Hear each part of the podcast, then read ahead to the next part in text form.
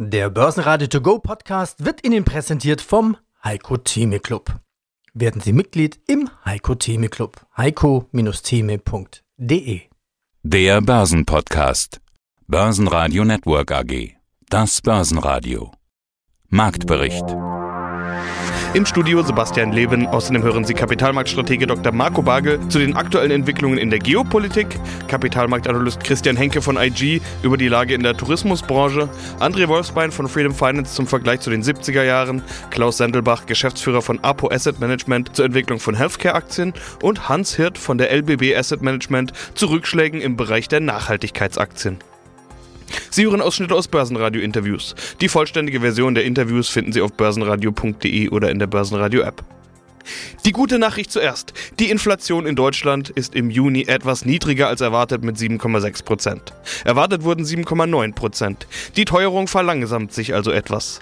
Dem DAX allerdings kann das nicht helfen. Nach den Gewinnen der letzten Tage ist heute mal wieder Minus dran. Minus 1,7 Prozent auf 13.003 Punkte. Doch auch dabei eine gute Nachricht, die 13.000 hält. Der ATX in Wien gab minus 2% ab auf 2948 Punkte, der ATX Total Return auf 6199 Punkte. Gewinner im DAX war die deutsche Börse mit plus 1%, die ja von Volatilität an den Märkten profitieren kann, wenn mehr gehandelt wird. Weitere Gewinner waren typische defensive Aktien wie Fresenius und Bayersdorf. Stärkste Verlierer im DAX waren Covestro mit minus 4,1%, Bayer mit minus 4,2% und Schlusslicht VW mit minus 4,3%. Ich bin Marco Bagel, Kapitalmarktstratege der Postbank. NATO-Gipfel in Madrid. Herr Dr. Bagel, viel wird gerade gesprochen über Gipfel-Triathlon aus EU, G7 und NATO. NATO-Gipfel ist ja quasi nur der Höhepunkt. Die Türkei stimmt dem NATO-Beitritt Schwedens und Finnlands zu. Das ist so eine aktuelle Meldung, also NATO-Norderweiterung, wenn man so will. Äh, die letzten Tage haben aber noch viel mehr Meldungen und Schlagzeilen hervorgebracht. Wie wichtig ist das, was da gerade passiert? Für Sie als Investor, als Stratege, müssen Sie da ganz genau zuschauen, hinhören, Schlagzeilen verfolgen oder ist das eher unter dem Bereich Neues zu verorten? Ja, auf jeden Fall muss man sich das genau anschauen. Ich meine, es werden ja durchaus auch Entscheidungen getroffen, die nachhaltig wirken können. Wenn ich zum Beispiel an die Preisdeckelung für russisches Erdöl oder Erdgas denke, was ja auch vereinbart worden, also das avisiert worden ist. Also da gibt es durchaus auch Entscheidungen, die nachwirken können, die das ökonomische Umfeld nachhaltig beeinträchtigen. Abseits davon haben wir natürlich auch wichtige politische Signale bekommen, nicht dass also die G7 als Einheit, die NATO als Einheit zusammen zusammensteht gegenüber der Bedrohung äh, aus dem Osten Europas, Russlands. Das trägt natürlich auch durchaus zur Beruhigung an oder kann zur Beruhigung an den Märkten beitragen. Das ist insofern ein wichtiges Signal, das auch hier nachhaltig wirken kann. Ja, diese Meldung zu russischem Öl möchte ich gerne gesondert nochmal ansprechen, weil das größte Problem, das Europa gerade hat, vor allen Dingen Deutschland, ist die Energiekrise. Kann sowas gelöst werden mit einem möglichen Preisdeckel? Ich meine, man muss ja gleich auch noch dazu sagen, dass dafür auch erstmal Indien und China beispielsweise mitspielen müssten. Ja, so ist es. Das ist tatsächlich sehr, sehr schwierig, einen direkten Preisdeckel einzuführen, weil, wie Sie richtig sagen, es sind sehr viele natürlich Importeure, Exporteure beteiligt. Die müsste man erstmal alle mit ins Boot holen. Es gäbe durchaus noch eine indirekte Möglichkeit, die auch äh, diskutiert wird, dass man äh, beispielsweise dann die Versicherung äh, von Öltransporten da sind ja alle Staaten darauf angewiesen, auch Russland. Man muss wissen, die Versicherer sitzen in, in den westlichen Industrienationen, dass man diese Versicherung von Öltransporten abhängig macht von einer Preisdeckelung für das transportierte Öl beispielsweise. So hätte man indirekt, könnte man durchaus dann Einfluss nehmen, auch auf die Bepreisung von Öl. Aber das löst natürlich das grundsätzliche Versorgungsproblem nicht, weil man weiß ja nicht, wie Russland am Ende des Tages reagieren würde dann auf eine solche Preisdeckelung. Es könnte ja dann auch zu einer Art Embargo kommen oder Verringerung der Ölliefermengen durch äh, Russland. Und äh, das wiederum hätte natürlich auf dem Weltmarkt dann preissteigernde Wirkung zur Folge, sodass letztendlich die Verbraucher dann in den Industrienationen wieder mit höherer Inflation, höheren Energiekosten konfrontiert wären. Guten Tag, meine Damen und Herren. Mein Name ist Christian Henke. Ich bin Senior Market Analyst bei IG in Frankfurt. Und wir wollen heute über ein Thema sprechen, über das momentan viele sprechen. Und nein, es ist nicht die Inflation und nein, es ist auch nicht die Rezession und auch nicht der Gipfelmarathon aus EU, G7 und NATO, sondern wir sprechen über Urlaub. Mensch, was für ein schönes Thema, aber für manche auch nicht so schön, denn man hört von Flugchaos, man hört von deutlich gestiegenen Preisen drum und dran und man hört von äh, Personalmangel. Bevor ich jetzt hier irgendwie äh, Gerüchte verbreite oder bei Halbwahrheiten bleibe, frage ich vielleicht mal dich. Tourismusbranche. Wie ist aus deiner Sicht die Lage? Du kennst dich ja recht gut aus in diesem Bereich. Ja, da würde ich erstmal natürlich ein beliebtes Lied zitieren. Pack die Badhose ein, nimm dein kleines Schwesterlein und dann nischt wie raus nach Wannsee. Also Jetzt ist Urlaubszeit in Nordrhein-Westfalen, wo ich wohne, haben ja schon die Sommerferien begonnen und wie du es auch schon ja, gesagt hast, natürlich mit einem großen Chaos an den Flughäfen in Nordrhein-Westfalen oder wie eine große deutsche beliebte Boulevardzeitung geschrieben hat, Tränen bei den Urlaubern an den Fluchthäfen in Deutschland. Also die Inflation und die Rezession, da muss ich leider enttäuschen, Sebastian, das spielt leider Gottes auch bei unserem heutigen Gespräch über das schönste Thema oder einer der schönsten Themen auch natürlich eine gewisse Rolle. Ja, wie ist die aktuelle Lage? Wir haben eigentlich, ja, zu Beginn des Jahres 2022 doch einen Hoffnungsschimmer in der europäischen Touristikindustrie gesehen. Wir sind weitgehend durchgeimpft. Die meisten Corona-Restriktionen, Reiserestriktionen wurden ja aufgehoben, auch jetzt mittlerweile in China. Und natürlich, klar, alle haben gesagt, so, jetzt wird natürlich der Bereich Travel and Leisure, wie es so schön in Neudeutsch heißt, davon insbesondere stark profitieren. Und was wir sehen ist, naja, steigende Preise, steigende Flugticketpreise. Wir haben eine Rezession vor der Tür und der Urlaub wird ganz einfach deutlich teurer. Und wir reden jetzt hier nicht gegenüber dem Vorjahr, sondern im Grunde ja gegenüber dem Jahr vor der Pandemie, also 2019. Die Preise sind in die Höhe geschossen. Was meinst du, Sebastian, was machen die Deutschen? Das ist ihnen erstmal egal. Wir sehen starke Buchungszahlen in den Hotels bei den Reiseveranstaltern. Wir sehen sehr gute Fluggastzahlen bei den Airlines. Wir sehen, dass auch die Konzertveranstalter wieder Konzerte und ja Events halt durchführen können. Die Autovermietungsunternehmen, da boomt auch das Geschäft. Also eigentlich bis zum 24. Februar eigentlich sehr gute Voraussetzungen. Ja, und da kam Sebastian natürlich uns so ein bisschen nicht nur dem Gesamtaktienmarkt, sondern auch den Touristikaktien natürlich der Ukraine-Krieg in die Quere weil ganz einfach natürlich durch den leidigen Krieg in der Ukraine ja letztendlich die Preisspirale, die Inflationsspirale dermaßen sich schnell gedreht hat, dass vor allem der Ölpreis sowas von explodiert ist. Und was machen wir aus Öl? Richtig, Kerosin. Also das erklärt natürlich auch, warum die Reisekosten extrem gestiegen sind. Sehr, sehr grüßt, werte Zuhörer. André Wolfsbein, traditionell im Studio von Börsenradio zu Börsenfrühstück. Man hört jetzt immer wieder den Vergleich zu den 70er Jahren, weil da eben auch so eine hohe Inflation war, plus steigende Zinsen. Äh, die meisten von uns werden da vermutlich noch nicht als Investoren unterwegs gewesen sein, um es mal so zu sagen. Und ganz ehrlich, wir beide waren da nicht mal geboren, so ehrlich müssen wir ja auch sein. Das heißt, sich dran erinnern ist schwierig, aber kann man irgendwelche Lehren draus ziehen? Beziehungsweise vielleicht erstmal so rum, wie vergleichbar ist denn überhaupt die heutige Zeit mit den 70 70ern?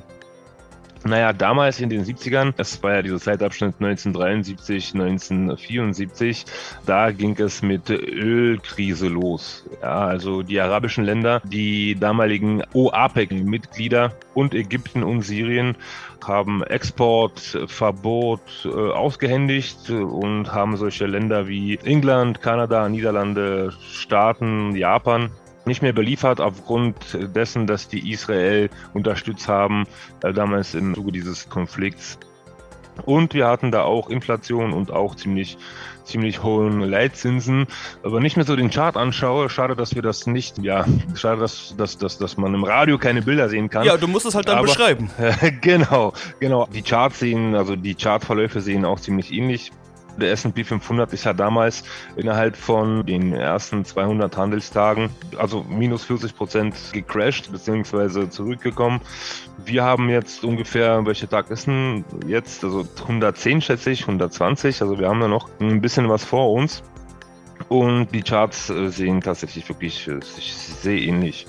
Mal schauen, also Best-Case-Szenario wäre natürlich, dass die Ukraine-Krise politisch gelöst wird und baldigst endet. Ich schaue da jetzt etwas pessimistisch in die Zukunft. Mal schauen, was die Zukunft uns so bringt. Ja, hast du jetzt schon zweimal gesagt, dass du etwas pessimistischer bist. Ich meine, ist ja auch eine logische Kette von Zusammenhängen. Du hast gerade schon Teil davon abgebildet. Inflation, darauf folgen dann Zinsanhebungen und darauf folgt dann die Rezessionsangst, das böse R-Wort. Ich war letzte Woche auf dem Vorkongress, habe es ganz vielen Leuten auf die Stirn gedrückt. Die Schlagzeilen sind voll damit, würde ich mal sagen, überall. Äh, man sieht auch da immer wieder Bilder von der Frankfurter Skyline mit der EZB im Vordergrund und im Hintergrund Gewitterwolken, alles dunkel. es wird düster düster, so die subtile Message. Wie finster ist es denn am Firmament? Ziemlich. Also wenn wir jetzt beispielsweise auch die Verschuldung der einzelnen Länder ähm, in Betracht nehmen, also die Eurozone, also der Corporate Debt ähm, in der Eurozone beträgt 173 Prozent ja, von BIP. In den Staaten sind das 161 und in China sind es 218 Prozent. Ja, also die Dynamik ist wirklich nicht wirklich erfreulich. Und wir haben auch Staatsschulden. Also in Europa äh, haben wir eine Durchschnittsverschuldung von 99 Prozent von BIP, wie bereits gesagt, Corporate Debt bei 173 Prozent. Und wir haben hier auch noch Italien und Griechenland. Also in Italien sind es auch knapp 200 Prozent oder vielleicht ein bisschen weniger, 180. Also genaue Zahl liegt mir jetzt nicht vor. Hm, aber äh, Griechenland ist mehr als 207 Prozent verschuldet. Ja, wenn, wenn wir bedenken, dass Griechenland auch ziemlich tourismusabhängig ist in Anbetracht der Situation mit Russland etc. Also da ist wirklich ein guter Batzen an Geld weggefallen, was normalerweise ins Budget gespült wurde. Einen wunderschönen guten Tag und Grüß Gott von Klaus Sendelbach, Geschäftsführung APO Asset Management. Denn einer der wesentlichen Dinge, warum wir uns erst jetzt wieder treffen, ist ja die Corona-Pandemie zwischendrin gewesen. Selbstverständlich sind dann Healthcare-Themen, alles rund um die Gesundheit ganz besonders in den Fokus gerückt. Jetzt treffen wir uns alle wieder hier und man hat so ein bisschen das Gefühl, Corona wäre vorbei. Das ist natürlich ein Trugschluss. Es ist nicht so. Wie ist es denn mit den Healthcare-Titeln? Sind die noch so im Fokus wie beispielsweise Ende 2020, als jeder nur drüber gesprochen hat, Impfstoffe äh, und so weiter? Wie hat sich das entwickelt? Ja gut, wir haben eine ganz interessante Entwicklung, aber das war zu erwarten. Bis Ende 2020, Sie haben die Performance unserer Fonds auch gesehen mit teilweise über 40 Prozent. Das war natürlich die Euphorie. Wir waren vom Thema her ganz klar Nutznießer der Diskussion. Es hat jetzt eine ganz klare Normalisierung stattgefunden. Das heißt, die Performance der Aktienfonds insgesamt, aber auch der Healthcare-Fonds ist negativ in diesem Jahr. Dem müssen wir uns entgegenschauen. Und insofern sprechen wir heute wieder von völlig normalen Bewertungen beziehungsweise von einer normalen Situation. Bis Ende 2020 war es sexy, war es einfach. Jetzt beginnt wieder die normale Handarbeit, würde ich sagen ist dieses Minus dem geschuldet, dass ja gerade im nahezu alles fällt. Es gibt diesen Risk-Off-Modus aufgrund der Zinsen. Also ist das Sogwirkung, so will ich es vielleicht mal nennen, generell ein Risk-Off der Märkte? Ich glaube oder wir glauben eher, dass es eine Situation, ja, Risk-Off, man stellt Gewinne klar, sicher, geht allgemein heraus. Wir sind aber gerade in der Situation seit mehreren Wochen, dass wir eine differenzierte Risk-On-Situation sehen. Das heißt, man schaut jetzt wieder, was könnte bezüglich der Zins, bezüglich der konjunkturellen Risiken doch noch tragen. Und das sind ganz klar Sachen, die man braucht. Konsum, Energie natürlich und Gesundheit. Insofern, seit wenigen Wochen sind wir wieder zuversichtlicher, aber wir müssen ganz klar sagen, konstatieren, in den ersten Monaten dieses Jahres sind wir wie alle anderen abgestraft worden, teilweise überproportional, weil natürlich die Gewinne der Vergangenheit schön in den Depots waren und die wurden glattgestellt. Das klang jetzt aber auch etwas optimistischer, was Sie gesagt haben, wie der Risk-On-Modus. Das ist ein Phänomen, was ich auf dem Vorkongress generell feststelle unter den Profis. Die sagen alle, ja klar, das wehgetan, aber wenn nicht im Jahr 2022 kaufen, wann denn dann? Also alle sehen das jetzt momentan eher als Kaufschuss. Da schließen Sie sich wohl an.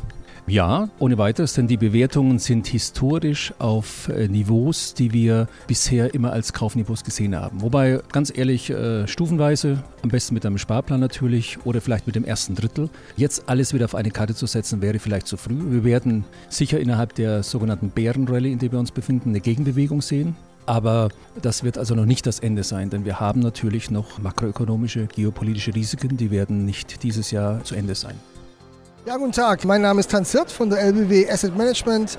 Ich bin äh, Investmentspezialist für die Retail-Kunden bei uns im Hause und mache dort Schulungen, Updates und zu allen Fonds, die wir eben hier bei Retail anbieten aber auch ein solches Thema, wo sich die meisten wahrscheinlich einig sind, dass es richtig ist, dass es gut ist, dass man sich mit diesem Thema beschäftigen muss. Und trotzdem ist auch ein solches Thema nicht davor gefeit, wenn mal Sell-off ist, Risk-off-Modus und alle rausgehen. Das bekommen wahrscheinlich auch Sie gerade zu spüren. Natürlich, also auch das ist es ein Aktienfonds ein hundertprozentiger Aktienfonds das haben wir, glaube ich, die letzten ja, Jahrzehnte, möchte ich schon sagen, auch erlebt, was eine Rückschlagsmöglichkeit bei reinen Aktienfonds sein kann. Das muss man immer mitbringen. Und ich kann auch nur jedem sagen, der sich überlegt, in einen reinen Aktienfonds zu investieren, das Ganze mit einem Sparplan eventuell zu unterlegen. Ja, weil einfach, auch jetzt, man sieht es natürlich jetzt in 2022 ganz, ganz klar, eine hohe Schwankung, man nennt es Volatilität am Markt vorhanden ist. Und da ist es eben prädestiniert, ein Produkt, das ich mit einem Einmalbetrag vielleicht gekauft habe, mit einem Sparplan und bitte auch mit einem langfristigen Sparplan zu unterlegen. Ich komme aus der Beratung, ich habe das 16 Jahre lang gemacht. Ich sage Ihnen offen und ehrlich, wenn Sie in Aktienfonds investieren, sollten Sie 10 Jahre auf jeden Fall als, als Zeit mitbringen, also für alle, die jetzt dazuhören. Das ist einfach das Normale, wie man investieren sollte, denn es kommt nicht auf das Timing an, sondern es kommt auf Time an, also es kommt auf die Zeit an, wie lange ich im Grunde in einem Investment sein kann und das sollten Sie bei einem Aktienfonds einfach immer beachten. Ja, machen wir noch eine Ausblickfrage. Äh, über das Thema wird jetzt schon lange geredet. Mindestens 15 Jahre, kann ich an der Stelle ja sagen, ist dieses Thema Klimawandel ein großes Thema. Jetzt sind wir aber beim eigentlichen Problem. Es wird viel geredet und nicht immer genug getan. Sind wir auch hier jetzt noch einig? Seit ein paar Jahren gibt es diese Fridays for Future Geschichte, dass selbst die jungen Leute aufbegehren und sagen, es wird zu wenig getan. Können Sie denn einen Teil dazu beitragen, dass mehr getan wird? Erstens. Und zweitens, wie optimistisch sind Sie für Ihren Markt, dass da mehr getan wird? Weil das wäre ja notwendig dafür, dass Sie gut performen. Also ich sage es mal umgangssprachlich, da haben Sie vollkommen recht. In den letzten Jahren wurde sehr viel geplappert um dieses Thema herum. Vor allem aus der Politik geplappert. Weil man natürlich, wissen Sie, dieser Klimawandel ist wie Gas. Das klingt jetzt doof, aber man sieht es erstmal so nicht. Man spürt es zwar, aber man sieht es nicht. Und solange es uns allen gut geht und wir Sonnencreme haben, ist alles okay. Und ein schattiges Plätzchen finden. Was hat sich verändert? Es hat sich ähm, dieses Jahr schon einiges verändert. Denn es geht jetzt nicht nur um den Klimawandel, sondern es geht auch um Energieunabhängigkeit. Und das ist ja in aller Munde derzeit. Und das ist äh, existenziell für viele, für, für, die Wirtschaft. Und sobald es an, an, die Wirtschaft geht, ist nicht mehr viel Geplapper, sondern man steht dann mit dem Rücken an der Wand. Und dann wird gemacht. Ich glaube, und das spielt eben auch in den, dem Fonds in die, in die Karten, sage ich einfach mal, weil er ja in diese Unternehmen investiert, die massiv in erneuerbaren Energien unterwegs sind, weil er diesen Ausbau fördern möchte, weil er die Transformation in der Industrie sozusagen auch mit fördern möchte. Nehmen Sie einfach mal die Industrie an sich, weil da, da steckt natürlich so viel Potenzial drin, die Stahlindustrie von CO2 zu befreien, als Beispiel die Zementindustrie von CO2 zu befreien, äh, die Recyclingindustrie nach oben zu fahren. Das passiert jetzt alles, weil man einfach sich von dieser Abhängigkeit losreißen möchte, in der man steckt, vor allem in Europa. Börsenradio Network AG Marktbericht Der Börsenradio To Go Podcast wurde Ihnen präsentiert vom Heiko Theme Club. Werden Sie Mitglied im Heiko Theme Club. heiko-theme.de